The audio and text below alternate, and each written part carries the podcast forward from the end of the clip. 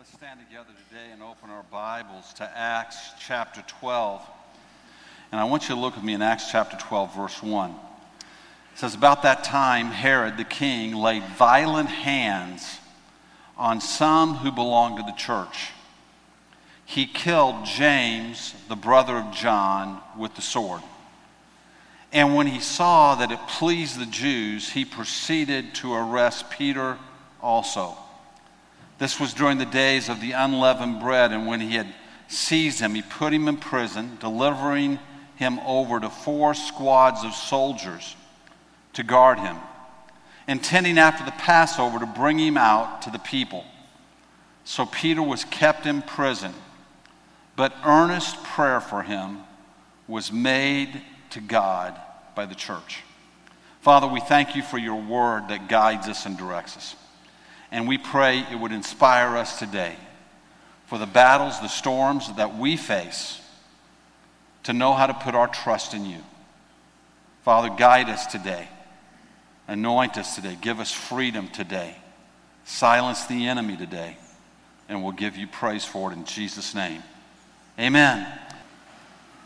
It's a simple question Do you believe the promises of God? Do you believe God's word and He's going to do what He says He'll do? Do you believe it?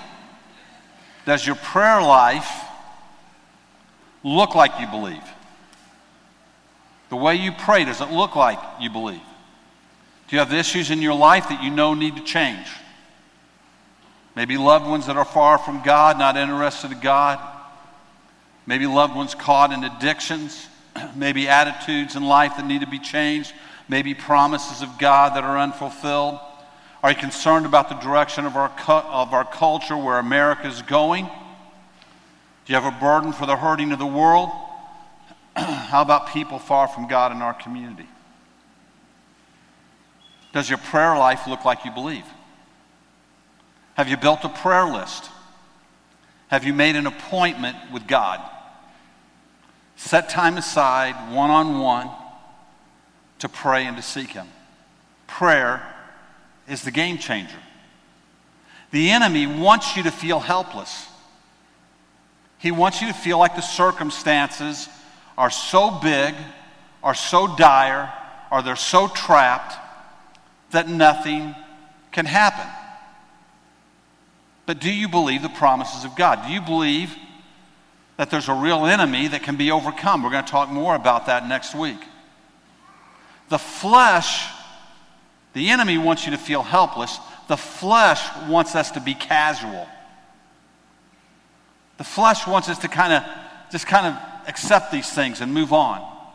But prayer that brings intimacy with God and faith in God's promises calls for, listen, dedicated time where you're doing nothing but seeking God. It's not just part of whatever you're going about in the rest of the day. It's some dedicated time where you're really seeking God.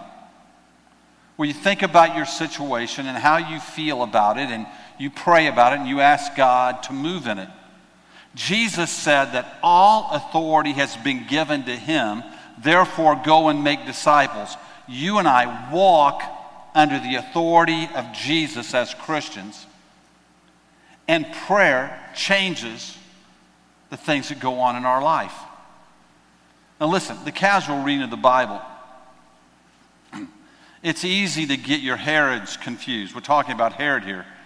Uh, Herod the Great is the Herod you read about in Matthew at the time of Jesus' birth. He had been given rule over Palestine during the reigns of Anthony and Octavius and he had been dubbed, listen, the king of the Jews.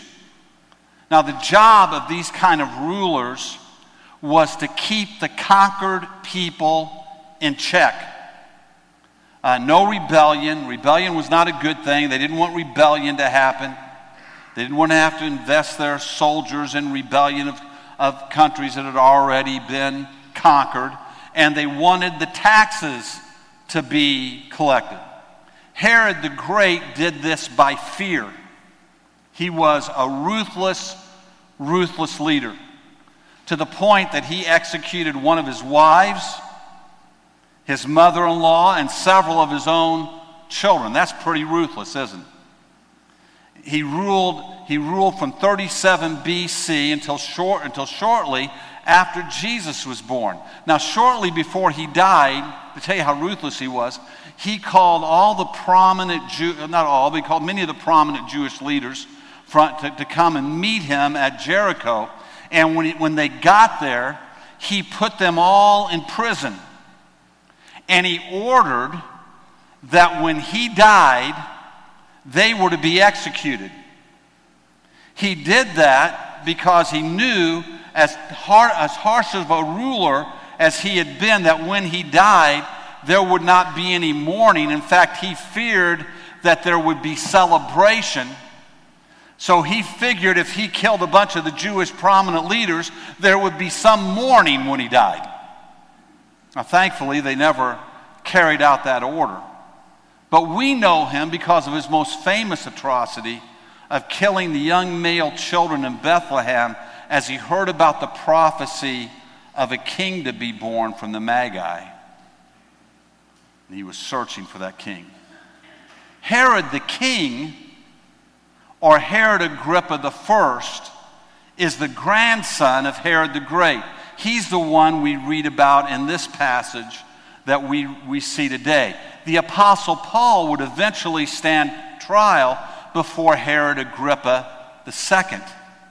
So as you're reading through, you understand there's several of them. Herod Agrippa I had a strained relationship with Rome. He was not a, one of their favorite guys. He had left Rome with a lot of debt to a lot of powerful people. And so his reign was a pretty tenuous reign, and he needed to keep things under check in a, in a, in a very positive way. And uh, so he looked for ways to appease the Jewish leaders. Now, listen, justice was not a thought just as maintaining power was the goal. About the time of, uh, of, this famine that we read about in Acts chapter 11, Herod Agrippa I discovered that he could please the Jewish leaders, that they liked it when he attacked this newfound group of Christians, this new religion that was growing up. And when he had when he, when he, in the process of doing that, he had James, the Apostle James, the brother of John, that James, he had him killed. He had him run through with a sword, which is the typical uh, way that they would execute someone who was accused of spiritual apostasy, that someone who was teaching a false religion. And they had him run through by the sword, and he saw that that pleased the Jewish people so much and got him so much favor with them that he looked for the head honcho. He looked for Peter and he had Peter arrested. And his plan was to put him in jail for the week of the Passover. And after the feast, he would call him out and try him. And in all likelihood, he would kill him. He puts this, this, this person he wants to do this at the end of the Passover because he knows that at the end of this week, there'll be a maximum number of Jewish people there from all around the known world, and he would get all of this favor with them. So he imprisoned him and had him guarded by four squads of Roman soldiers. Each squad would have been four soldiers. And at the time, the way they had set it up is two of the soldiers, one would be chained on one side of, of Peter, one would be chained on the other side of Peter at all times. And then two other soldiers would guard the door, the only door to the prison he would be in, so there would be no chance of escape, no chance of him getting away. Apparently, some of the Jewish leaders had said, We've put this guy in prison before, and he always gets out. And so Herod was making sure that he wasn't going to get out this time, that they were going to keep him in prison. Peter is in a hopeless position. Nothing was going to change Herod's mind. All the forces there are aligned against, uh, aligned against him. There's no court of appeal. The only appeal anyone could have is if they were a Roman citizen, and then they could appeal to Rome. But if you weren't a Roman citizen, you were under the final authority of whoever was ruling your pro- province. And at this point in time, it was Herod Agrippa. And Peter's fate seemed doomed. The church began to earnestly pray. The word here, earnestly, is a word that talks about exertion, talks about stretching of a physical muscle and putting effort in, and really getting physical in something, really fervently going after something. The King James Version talks about how they were ceaselessly praying. They prayed constantly about this situation. He's arrested at the beginning of the days of the feast, and seven days go on, and they continue in prayer. But finally, on the night that Peter, the night before Peter is to be brought out, after all of these days of being imprisoned and all of these days with the, the fate seeming to be sealed and the church praying, we find Peter in prison, and the Bible says he is soundly asleep in this uncomfortable, torturous, chained to two guys, uncomfortable place. Peter is sound asleep. Some say God put all of them to sleep. Some say Peter was filled with peace because he knew that Jesus had told him that he was going to die of a mar- as a martyr, but it wasn't going to be until he was old, and he wasn't old yet. Regardless, Peter was asleep, and so were the guards. In the middle of this hopeless night, God would intervene. You can read the whole story in Acts chapter 12 an angel would show up. While the guards slept, he would poke Peter in the side and say, Get up. As he got up, the chains would fall off of him. The angel would tell him to get dressed, and he would walk to the doors, and the doors would swing open as if they were on an automatic door opener. And the next thing Peter knows, he finds himself out in the middle of Jerusalem, thinking at first it's a dream, and then realizing that it's true. The guards did not even notice him leaving. Here's one of the lessons for the day nothing can hold what God determines to set free. Nothing can hold what God determines to set free. He goes to a common place of gathering for the believers. He goes to Mary's house, who's the mother of John Mark, that we'll read about so many times in the New Testament. The door of the gate is locked, so he knocks, and the servant girl goes and hears his voice and, and hears Peter outside the door. And in her excitement, she leaves him standing there out in the street and rushes in and tells everyone Peter is at the gate. This is a, another key lesson to our lives. They have been fervently, fervently, ceaselessly praying for a week, asking God to deliver Peter.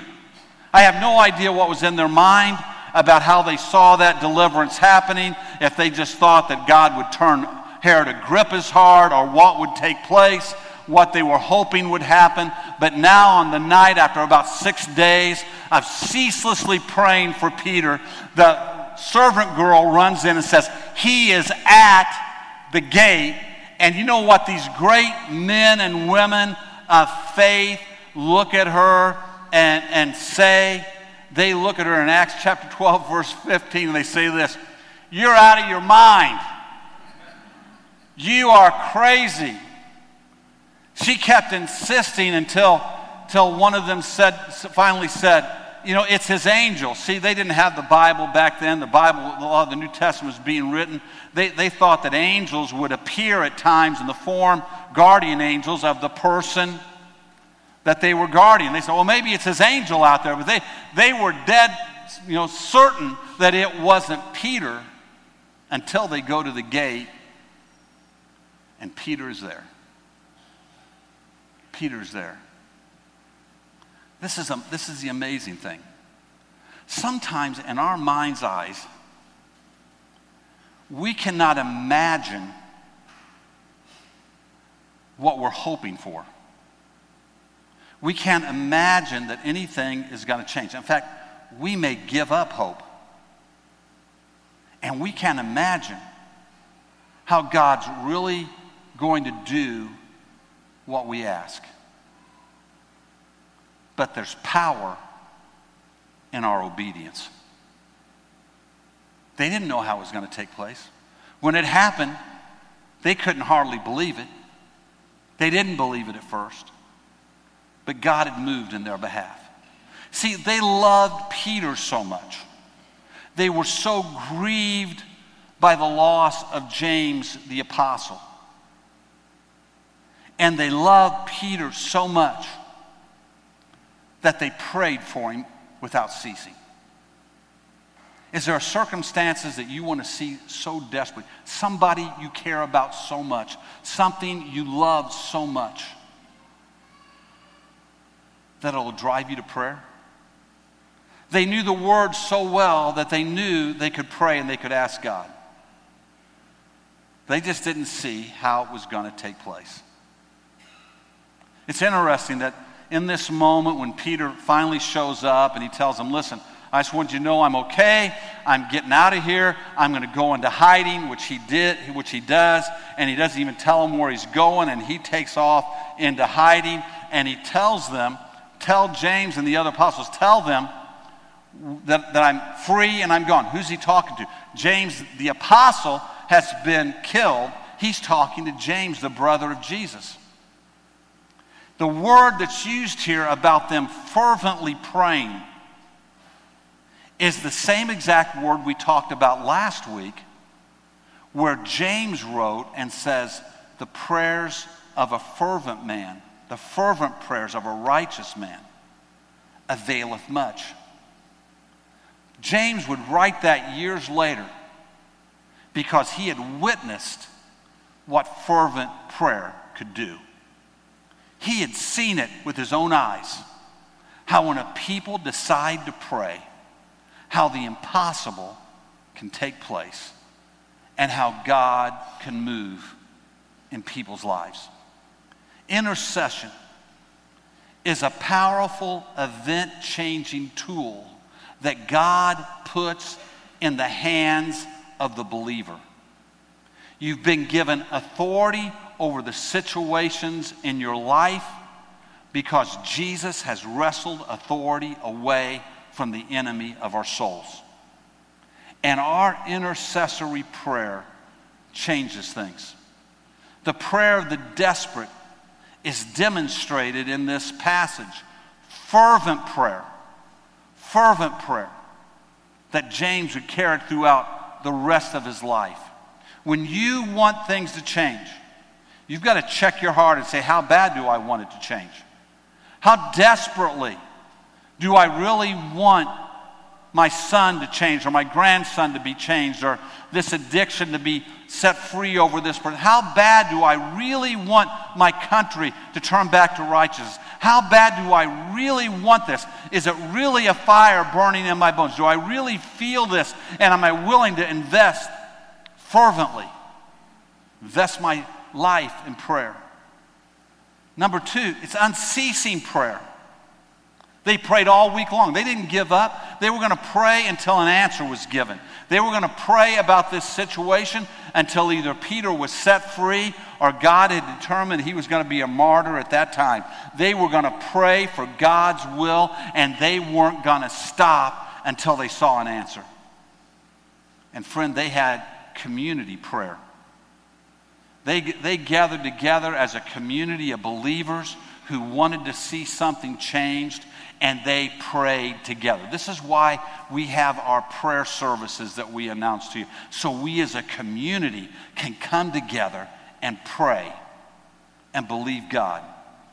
Intercession, very simply, is praying for someone the way they would if they knew what you knew. When we pray for someone who's, uh, who doesn't know God or someone who's trapped in something, we're praying for, we are standing before God and we're praying for them the way they would pray if they knew what you know. The other part of the definition is this this is standing with someone who is in need of God's intervention. And the way we stand with them is not to send them happy thoughts, not to say we're sending positive feelings towards you. That's all New Age hooey. The way we stand with them is we stand with them in prayer.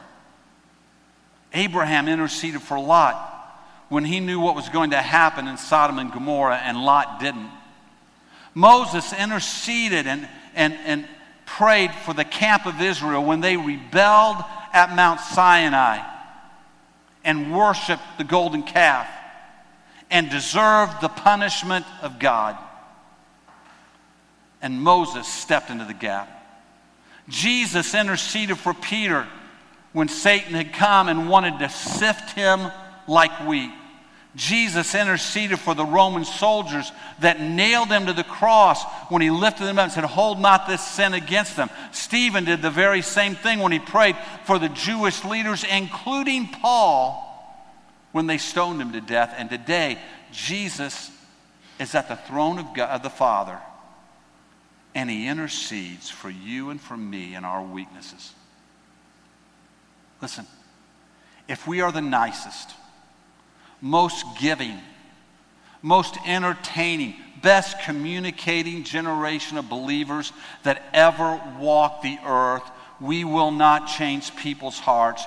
For hearts, for hearts to be changed, we need the life-giving power of the Spirit that only comes when we pray.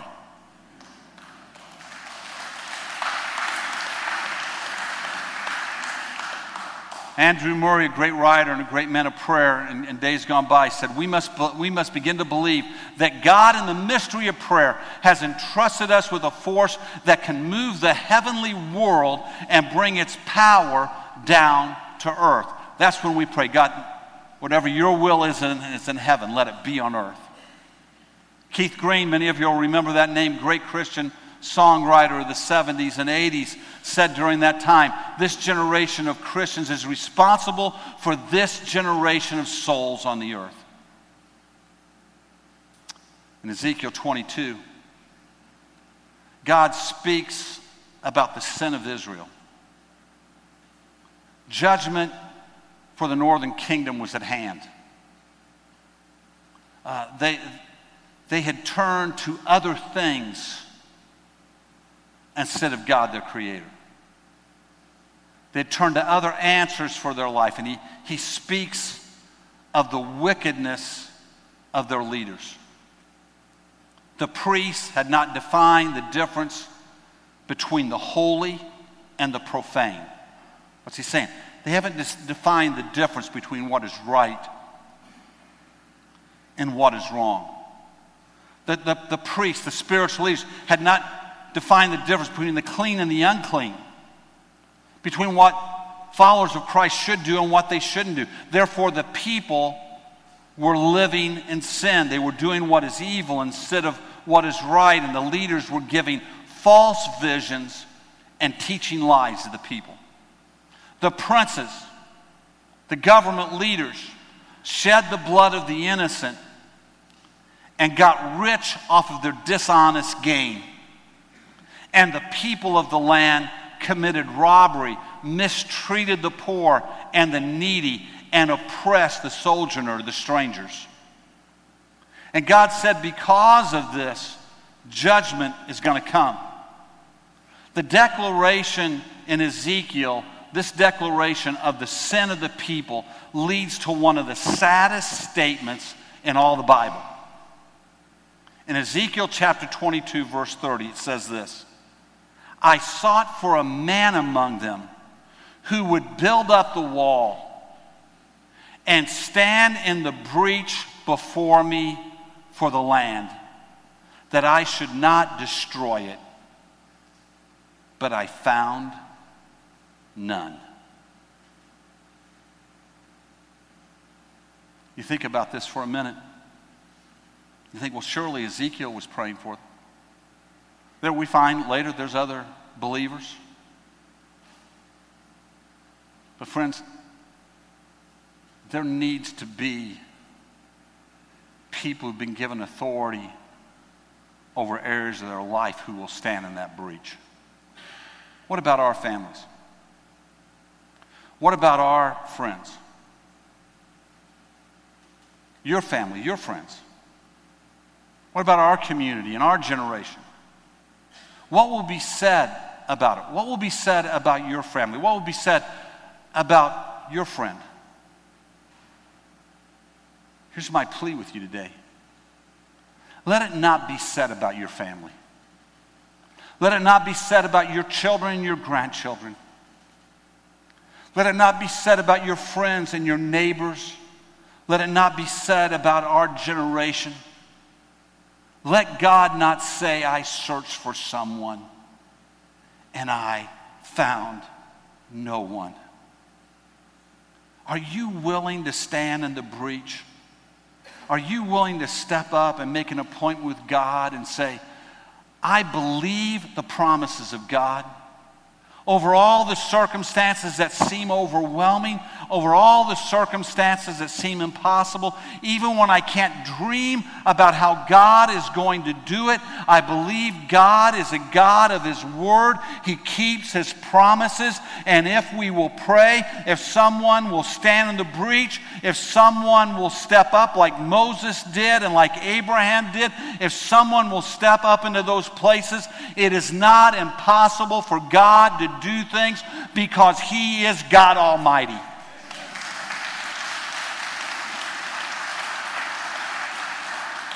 Listen, some of you, you have children, you have grandchildren, you have friends, you have neighbors. We have a community, we definitely have a nation that needs people to begin to stand in the breach, that needs people to begin to pray without ceasing that needs people begin to step up and say, I'm going to believe if I pray and I lift up my voice and others pray and lift up their voice, that God will bring change by His power. I don't know how He's going to do it. It seems impossible to, to, to, believe it at times. It seems absolutely overwhelming to think this one can change or our country can be moved. It seems like all the forces are against us, but we believe that God is greater than everything. And when He determines to set something free, it will be set free.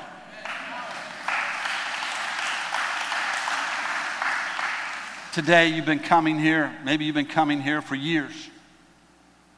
You got a husband or a wife or a mom or a dad who week after week encourage you to come. Maybe you've been coming for months, or maybe this is your first time. And I want to tell you, you're here because somebody's standing in the gap for you.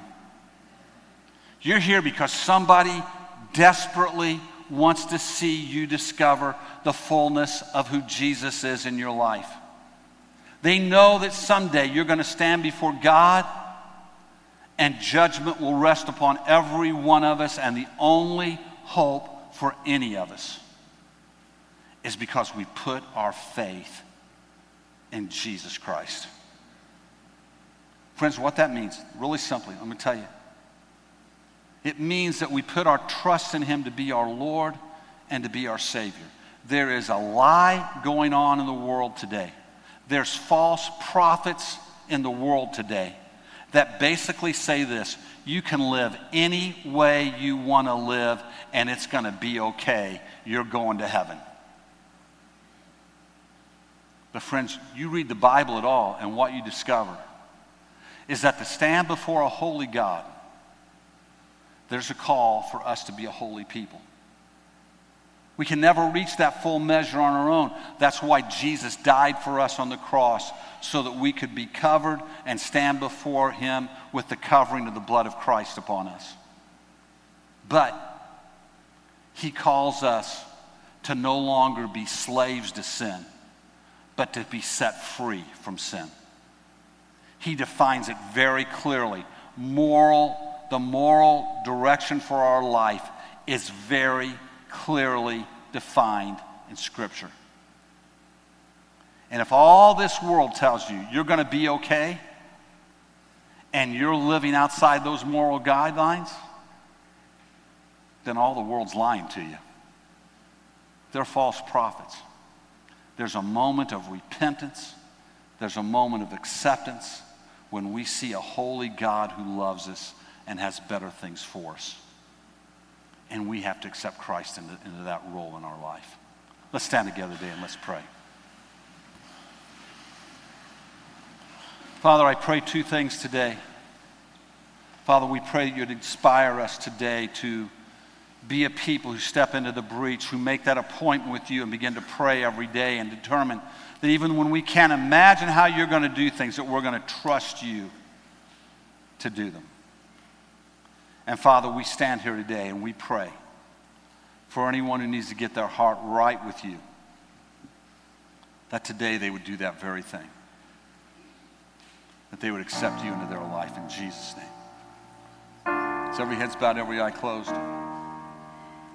I want to give you just this moment today, just this, just this second today, to say, you know what, I want to make sure my heart's right with God. I want to ask Him to be the Lord of my life and the Savior of my life. If that's you, I just want you to raise your hand right now, wherever you're at, and say, Pastor, I need to get my heart right with God today. And take just a moment to look across this place. Give you a chance to pray, pray that prayer. Father, we look in this place and we pray for the lost of our community. Father, I, I just know there are some here today that need to get their heart right with you. And I pray you just continue to call them and continue to move in their life. We just stand in the breach for them today. As family and friends are already doing, we stand here for them today. And we pray that, Father, your convicting power will continue to move on their life until they surrender their hearts to you. We pray that every Sunday, Father, in every service, that people that you love that are far from you would be drawn to you and would come to Christ. Now, Lord, in Jesus' name, as we sing this next song, we just pray you'd prepare our hearts to recognize who you are in our lives. And that, Father, in Jesus' name, as we receive communion together today, that you would birth in the hearts of believers this desire, Father, a burning passion and love for our country, for our state, for our neighbors and co-workers and relatives. that, Lord, we would step up and stand in the gap. We would step into the breach. That we begin to pray for them and ask you to move in their lives. In Jesus' name we pray. Amen. Let's worship the Lord for a moment today. God bless you. Have a great week. Grace and peace.